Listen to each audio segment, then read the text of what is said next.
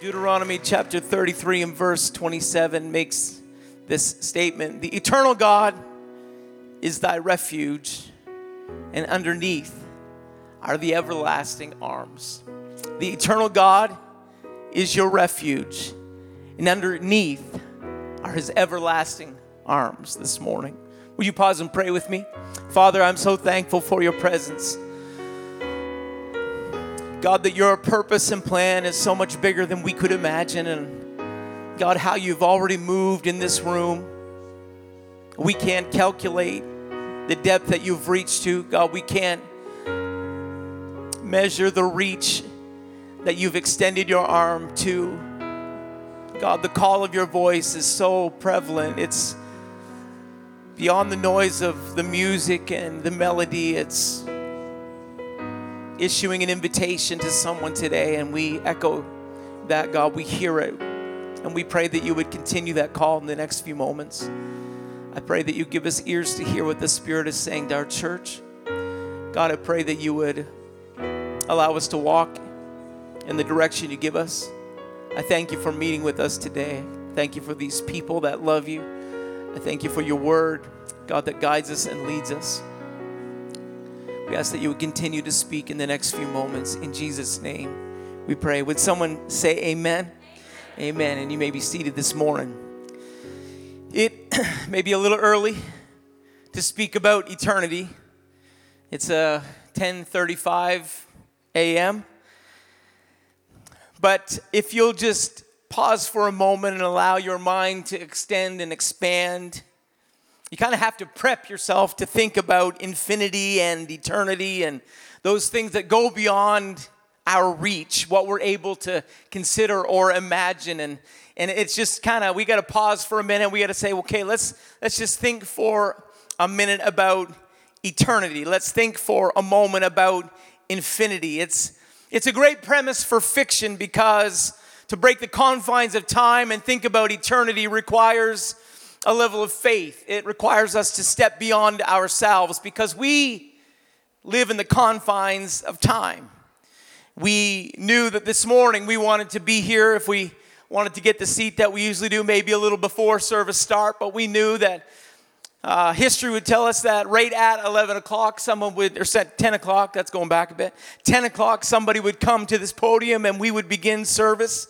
And so we, we wear wristwatches, we walk with our phones open sometimes just to calculate what the time may be. We set alarms, we have reminders, we have calendars and dates, and we live in the confines of time. But if we can just let our mind go for a moment this morning, the God that we serve and the God that we sang about this morning isn't confined to time.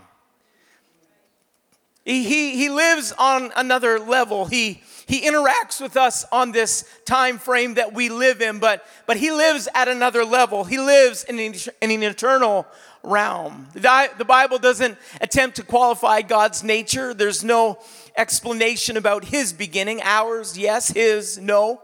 If you go all the way back to the beginning or our beginning, he was there before.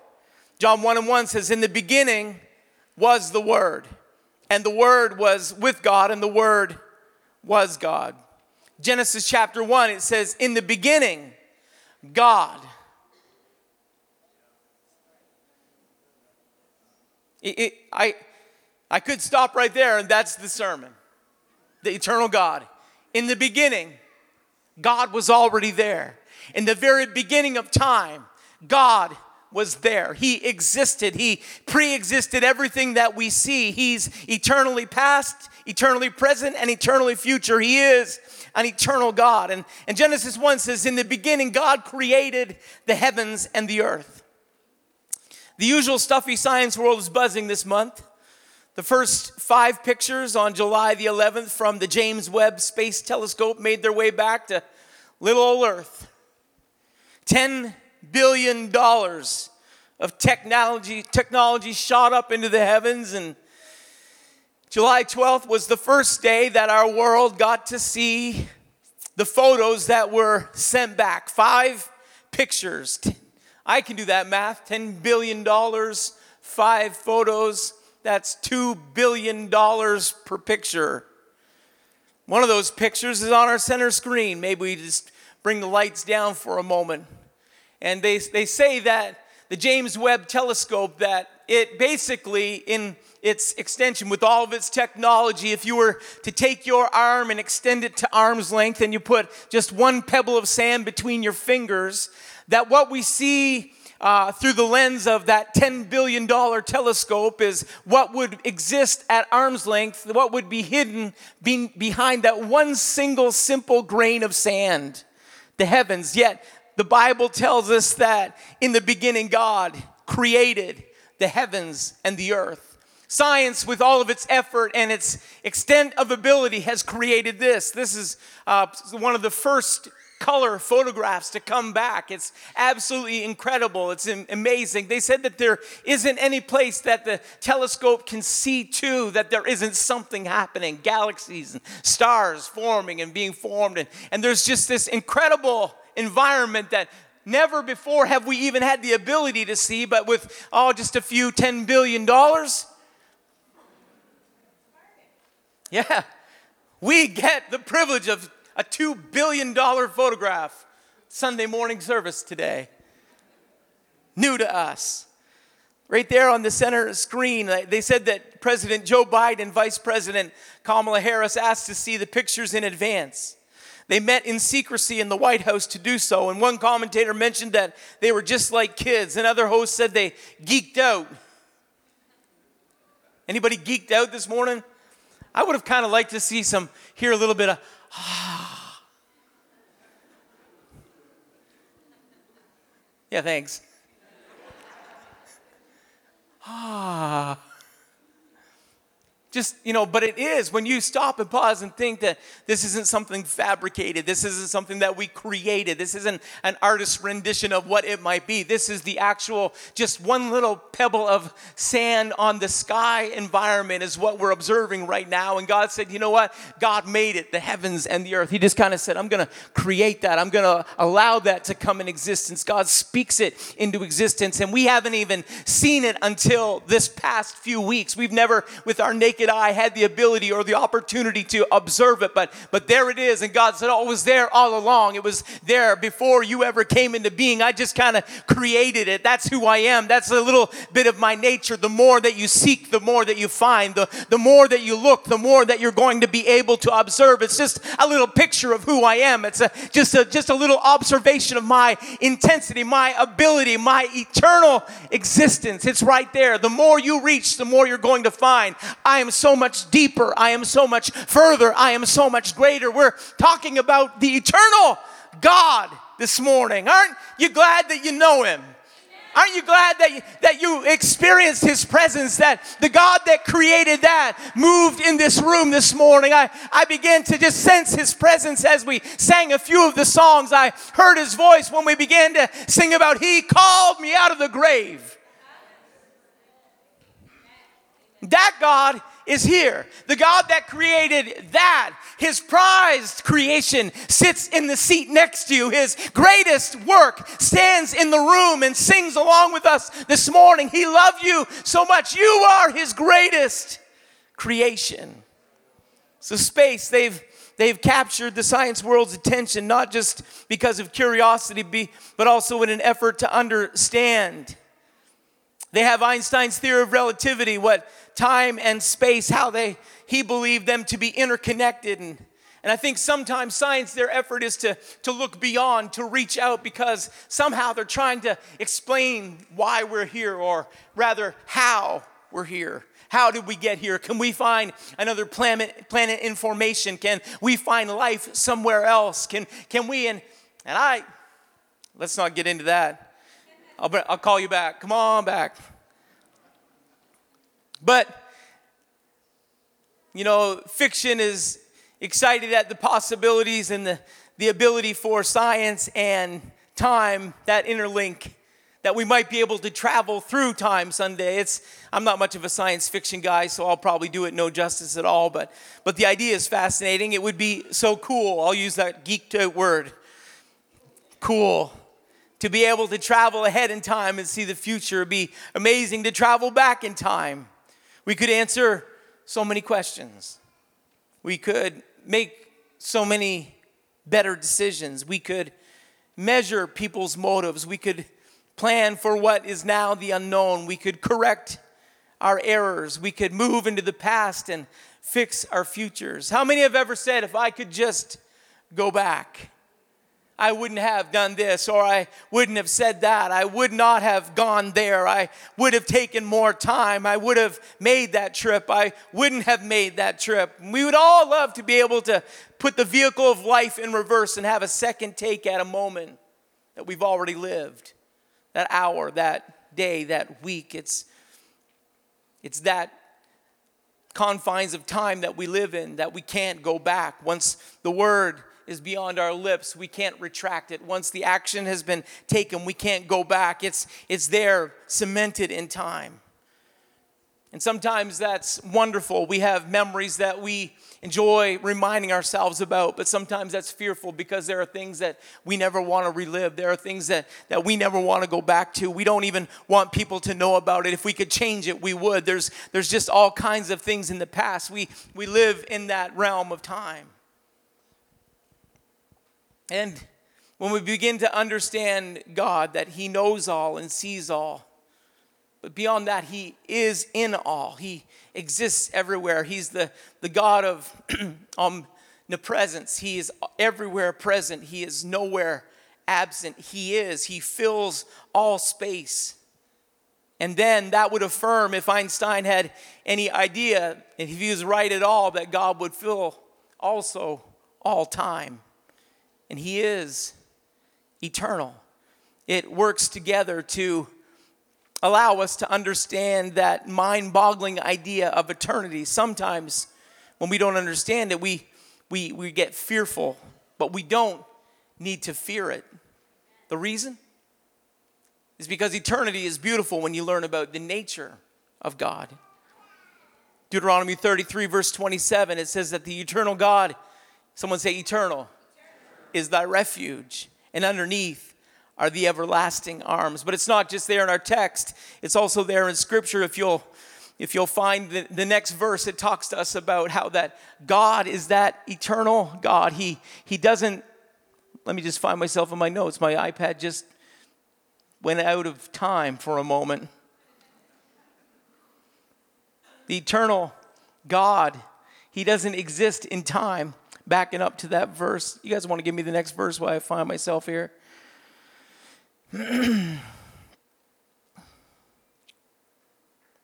can answer so many questions. We can put those together. There's other time if there's that, okay, check one. Okay, got that. At that point, skip that. Okay, Romans 120. There we are. Thank you. For the invisible things of him from the creation of the world are clearly seen, being understood by the things that are made, even his eternal power and Godhead. That the eternal God that we serve has eternal power. That his existence, he, he doesn't just exist, but he is a powerful God. That, that photo that we were looking at reveals the eternal power of God. That the things that are made, the Bible says, the invisible things of him from the creation of the world are clearly seen, being understood by the things that are made, even his eternal power and the Godhead. So, that picture, the things that we could never see, but now we can, it explains to us that, that those things that we see explain the eternal creation ability of God. He's that eternal God. That, that those those stars are a representation of an eternal God. We, we serve that eternal God. Romans 9 5 calls him the eternally blessed God. Ephesians 3 11 speaks of his eternal purpose. 1 Timothy 1 17 calls him the King, eternal, immortal, invisible. Genesis 21 verse 33 says he is the everlasting God. That's the God that we're serving today. That's the God that we're talking about. Psalm 101 says, Make a joyful noise unto the Lord, all ye lands. There's seven commands there. It gives us seven commands. Make a joyful noise unto the Lord, all ye lands. Verse 2 Serve the Lord with gladness. Come before his presence with singing. Know ye that the Lord, he is God. It is he that has made us, and not we ourselves. We are his people and the sheep of his pasture. Enter into his gates with thanksgiving and into his courts with praise. Be thankful unto him and bless his name. Just seven points that, that we can kind of take into our being and say, you know what? There's some things that I've got to integrate into my life. Make a joyful noise. I, I wonder if we could just pause for a moment and allow his presence to be that today. Let, let's allow our noise to be a joyful noise noise. I, I wonder if someone would just serve the Lord with gladness. Would someone realize we're going to come before his presence with singing? Someone know that God, he is God. Enter into his gates with thanksgiving. Be thankful unto him and bless his name. Could we do that together this morning? Would someone just kind of let God know how great he is? Someone allow just one of those seven commands to be a reality for you right now? God, we worship you right here. God, we celebrate you right now. We celebrate you in this place. Those are the what's that we're commanded to do. But verse 5 gives us the why. It says, For the Lord, He is good. The reason why we do all those, those things is because God is good. His mercy is everlasting, and His truth endureth to all generations. I, I just wanted to remind us that we don't have to be fearful of eternity. Why? Because He talks about the good things that allow us to understand His eternal nature. His mercy is everlasting, and His truth endureth to all generations everybody, everywhere has the privilege of knowing God in His great mercy. Everybody, everywhere has the privilege of knowing the truth of God. It endureth. It isn't stopping. It's not, there's, there's not just this limitation in our lifespan. God says, I'm going to let my truth endure to every generation. Everybody is going to have the opportunity to know God in His eternal greatness. I, I know, I know we can't fully comprehend an eternal God, but that's all right. A God who is small enough to be understood isn't big enough to be worshiped. If we can get our mind wrapped around God, then we may as well make an idol to Him because He's that small. If we can get our mind wrapped around just how uh, uh our, the God that we serve, if we could just understand Him top to bottom, left to right, then, then we may as well just make an image or an idol. But but God said, Don't make an image or an idol because you can't confine me to that small of a space. You can't big and uh, build an idol big enough that would represent me. Our God is extended beyond that. He is an eternal God. He's greater. A God who is small enough to be understood isn't big enough to be worshiped. But the God that we're talking about this morning is worthy of our worship because He's bigger, He's greater, He's enough. Come on, He can. We serve a God that has abundant ability. He's not limited limited. He's unlimited. He's not restricted. He's unrestricted. He is greater. He's that kind of God this morning. I, I don't want a God that's small enough for me to understand. I want a God that somehow I've got to search him out.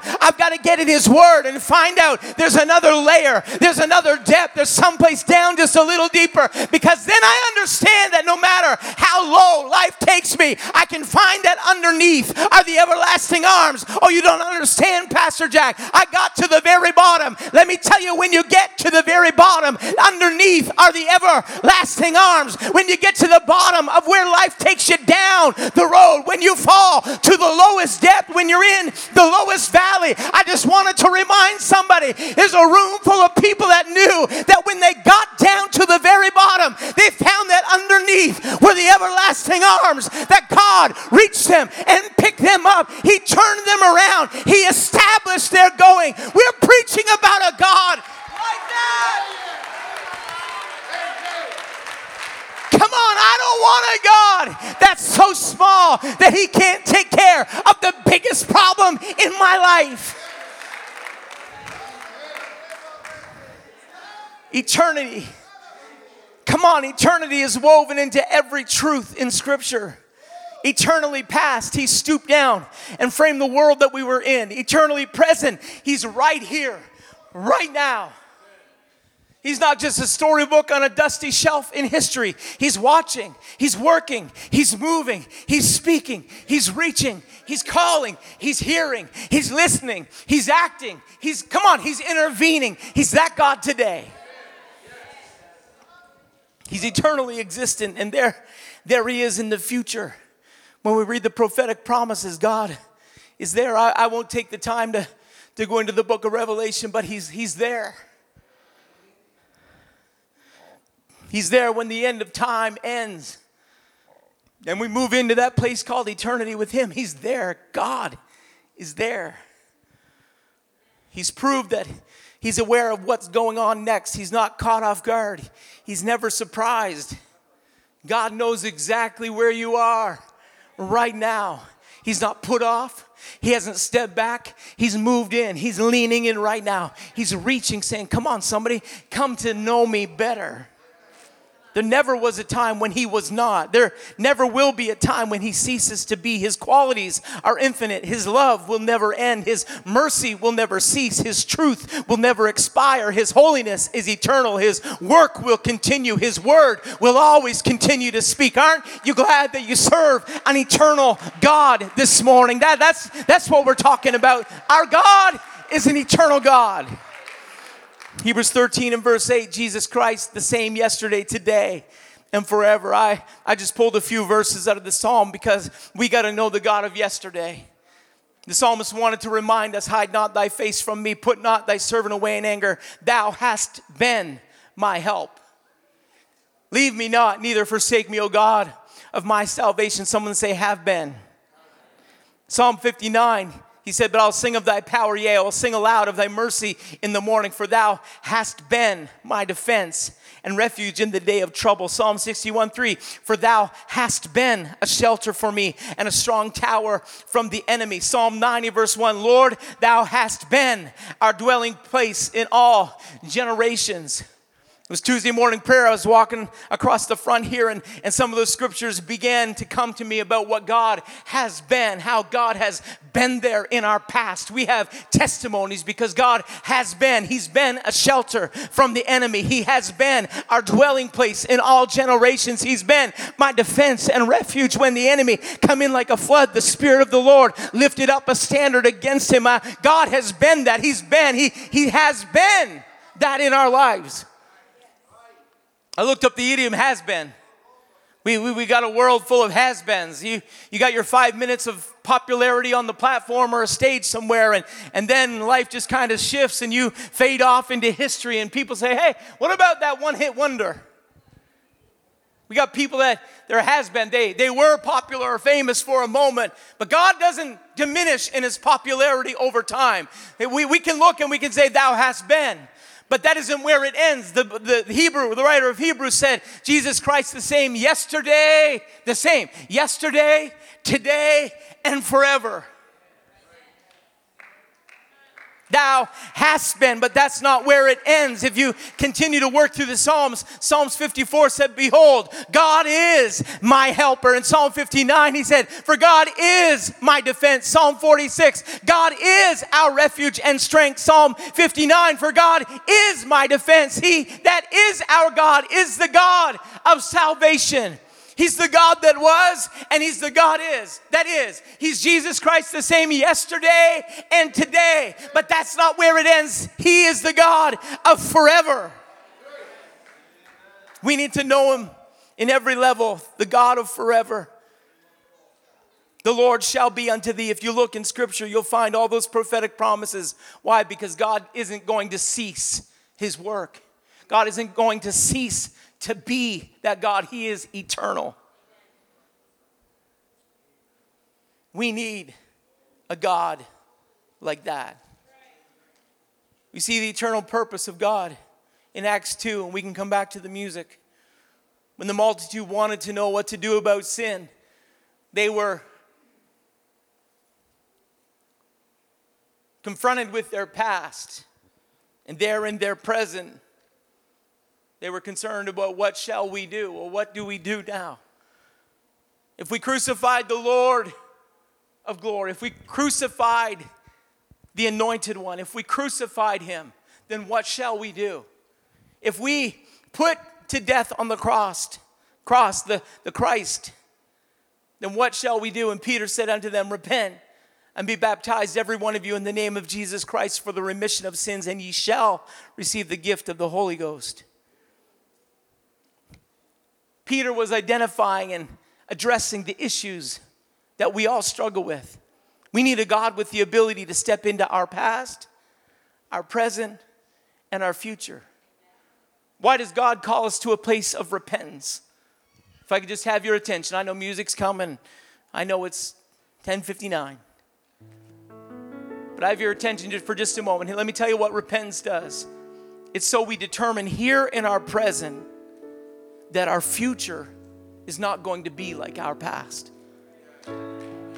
That that's that's what repentance is.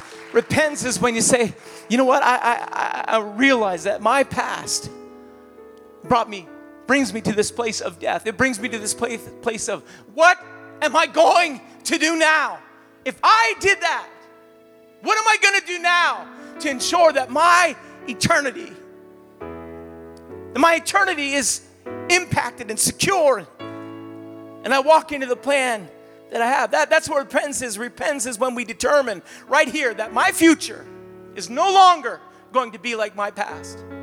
Repentance is when you make the decision I am turning my life toward God. And I'm going to walk into the hope of salvation that He has for me. And I'm going to leave my past behind. That's the power that can happen in your present.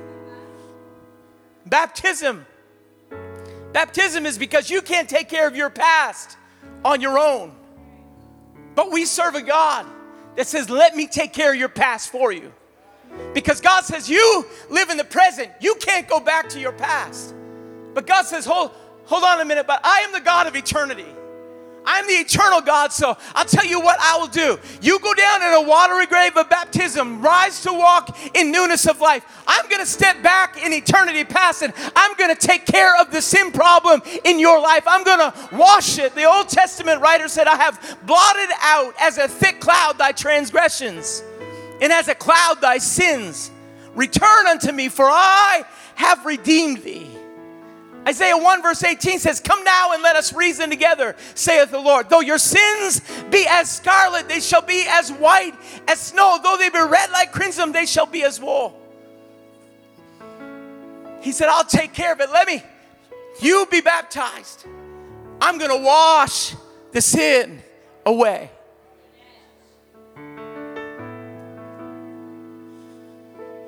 And the Holy Ghost that's where eternity future comes in. Because the Bible says that His Spirit is the earnest of our inheritance. In other words, the Spirit is a little bit of eternal heaven that we get to have here on earth. It's just a little touch, it's an indicator, it's a reminder, it's proof. It's proof that we've got more in store than what we're walking in right now.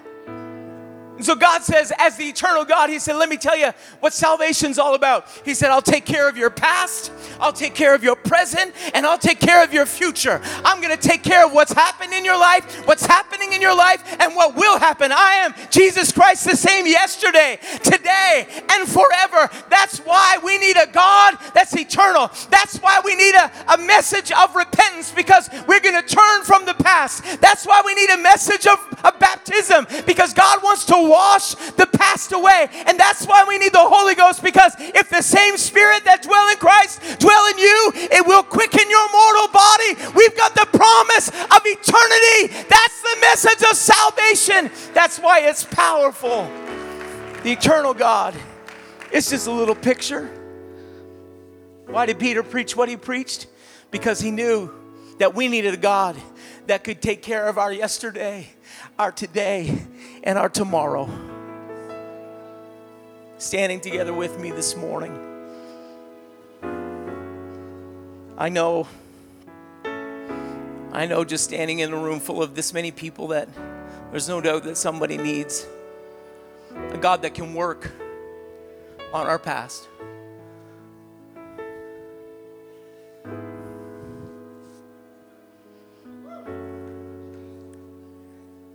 You see that?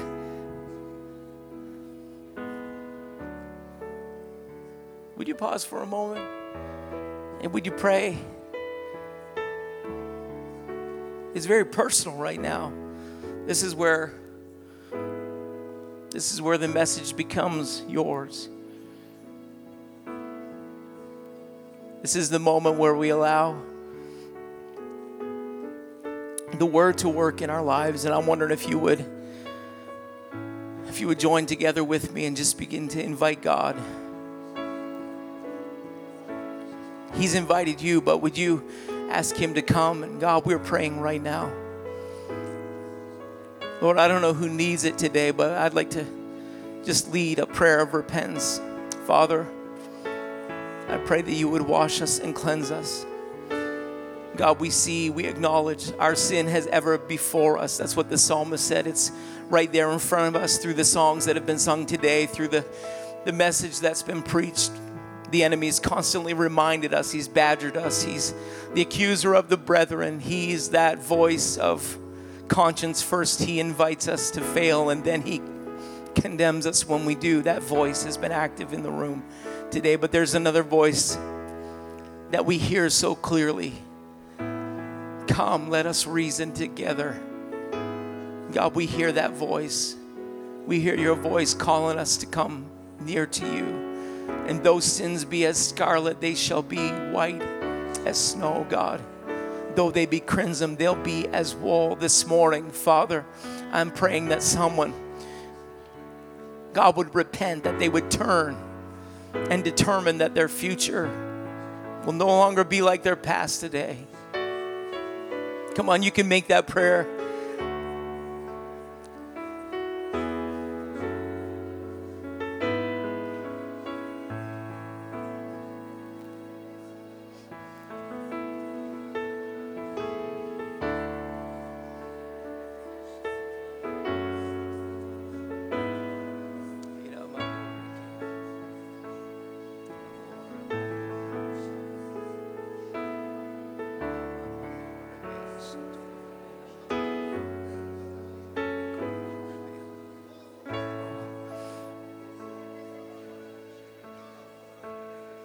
Oh, would, would you just let the word work beneath the surface for a moment?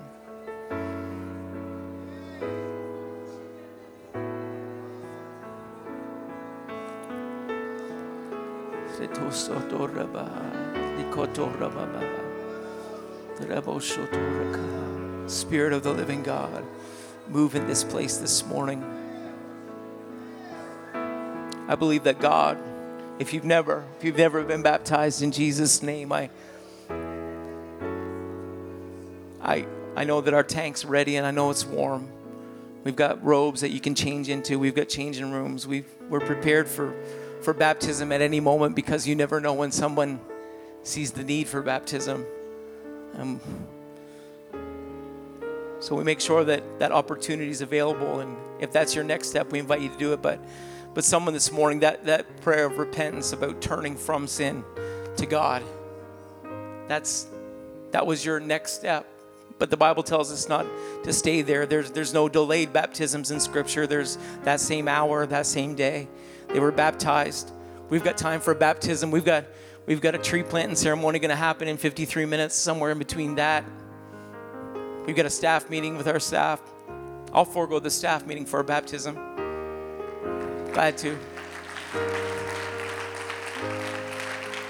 uh, we, every member of our staff would delay a tree planting for baptism. We all would, because we know that the eternal God is working in people's hearts. That's our priority. We want God to quicken our mortal bodies and we want His Spirit to work. And I believe that God can fill someone with the baptism of His Spirit in this room this morning in a moment, just like that. Because we need God to work in every area of our lives. We are we are eternal beings. And that's why when we begin to talk about this, it resonates with something on the inside of us at a level. A movie can't minister to you there, a book can't touch you there, but when you begin to preach about an eternal God that can reach you in that place, I'm wondering if someone would just let His Spirit work. I'm going to open the altar. I'm wondering if somebody would come and your prayer is a prayer of repentance. We're inviting you to pray it. Your next step may be baptism. We're prepared for baptism today. But I believe that God could fill someone with His Spirit this morning. The eternal God is thy refuge, and underneath are the everlasting arms.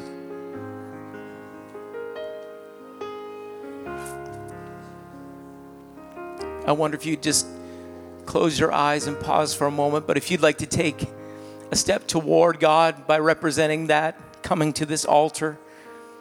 I wonder if you would come and just stand here. It's our custom, but it's more than a custom, it's an opportunity, it's a declaration. I, I wonder if somebody would just join me at the altar and say, God, I'm, I'm determining. See, everybody, the Bible says we can repent daily. Every day is an opportunity for us to repent, no matter which step we're at. We could be 50 years knowing God, but we can repent from some things that are working this way into our life. We can make a determination. We're going to walk with God.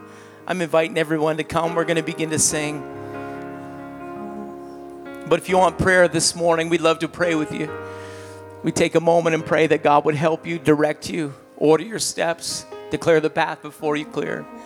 I wonder if you just begin to sing team and we're going to we're going to just invite people to come and pray. It's a very personal moment.